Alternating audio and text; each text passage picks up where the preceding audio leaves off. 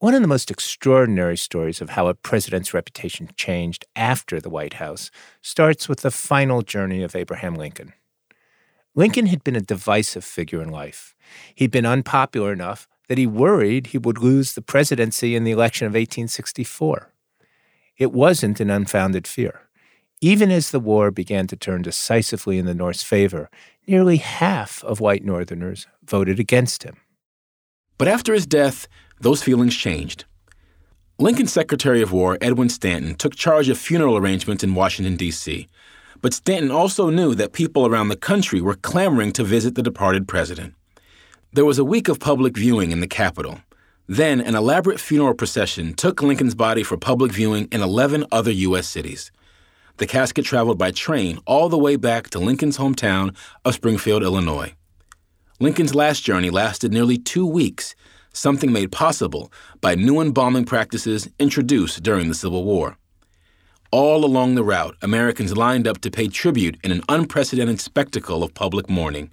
An estimated 1 million people saw the body and 7 million saw the train pass by. That amounted to a third of the entire northern population at the time. A few years ago, Backstory host emeritus Peter Onuf sat down with historian Richard Wightman Fox to discuss the very public final journey of President Lincoln. Everybody wanted their children to see all of this. They they wanted to pass this event on through time, and by bringing their kids, making sure that they saw the body. Also, this is true of blacks and whites in all of these northern cities. And when they are interviewed by journalists at the time, they keep saying, "I want my children to see this." You you mentioned uh, African Americans being part of those audiences, so that was yes. something new too, wasn't it? The, is a new well, claim on public space? Would you say? Yes, yes, and no. I think in East Coast cities, Baltimore, Philadelphia, especially, there was already a well established black presence mm-hmm, out in public. Right. But in the Midwest, especially, one gets evidence in several places in which black people say at the time, this is new and different. We have never been welcomed into public space as we have now been welcomed in these Lincoln funeral events. That is such an important story. I think mm-hmm. the fact that black men, especially, say in print in 1865. You know, before this, we always felt we were just inviting a beating to go out in public. But here in the funeral events, we have been welcomed. It's a completely different atmosphere in those places. And we have lots of evidence from the actual funeral episodes that black people were overrepresented according to their numbers mm. in the population in the crowds walking by the body and they also mourned differently. They mourned volubly. And white people who talk to reporters say often we wish we white people could show our emotions about this as easily as our black neighbors do. And so when African Americans uh, saw Lincoln, uh, saw the train, participated mm-hmm. in this uh, right. mourning period. Mm-hmm. Uh, this was consolidating a position they thought they had earned with their lives, with their sacrifices uh, during the war. Completely right. Yes. That brings up the idea of the body politic, which is that entity which includes all citizens. Mm. And Lincoln is the man who pushed hardest to defend his idea of a body politic in which there was no distinction between the leader and the led. He wanted everybody to feel they were equal, and therefore he called himself the representative man of this particular moment when he was chosen as the chief magistrate. He wasn't better or superior, he was just temporarily the leader. And that body politic implicitly by the end of his life, included African Americans. That's what led John Wilkes Booth to kill him. It was that Lincoln was going to get rid of the hierarchy between monarch and people, and he was going to get rid of the hierarchy between white and black. So, Richard, the uh, train, which is a, a new mode of transportation, enables a trip like this.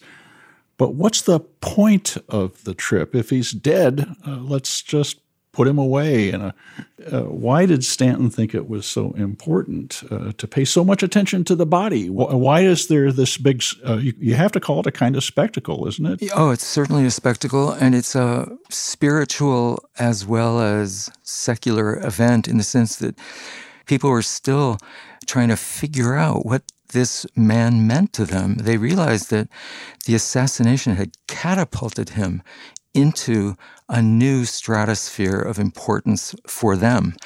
And he became, in effect, cosmically important, not just a national hero, but he would have been that without the assassination. He would have been this Republican hero who gave up his body.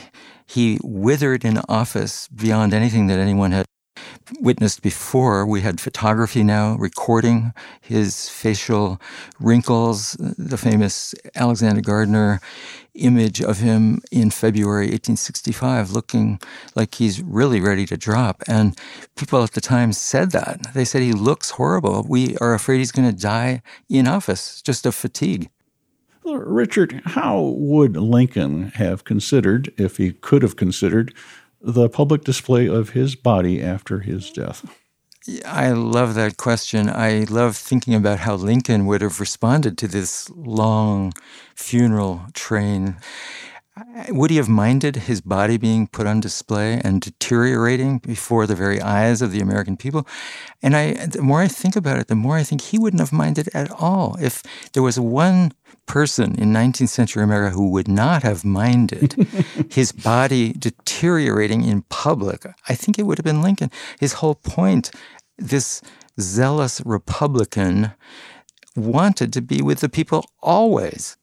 He jumped into crowds, and I think myself that by the end of his life, he had demonstrated, especially with his walk through Richmond on April 4th, 1865, that he was not to be taken as a coward in any respect. He would gladly give up his life, if that's what it took, to protect the Republic. And for him, the Republic meant a place where leaders congregate openly with with the led.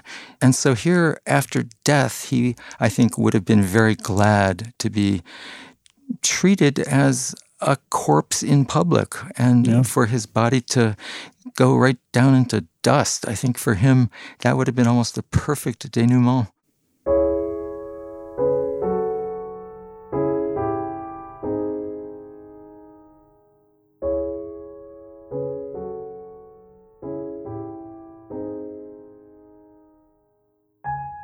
Richard Wightman Fox is a professor of history at the University of Southern California and author of Lincoln's Body A Cultural History.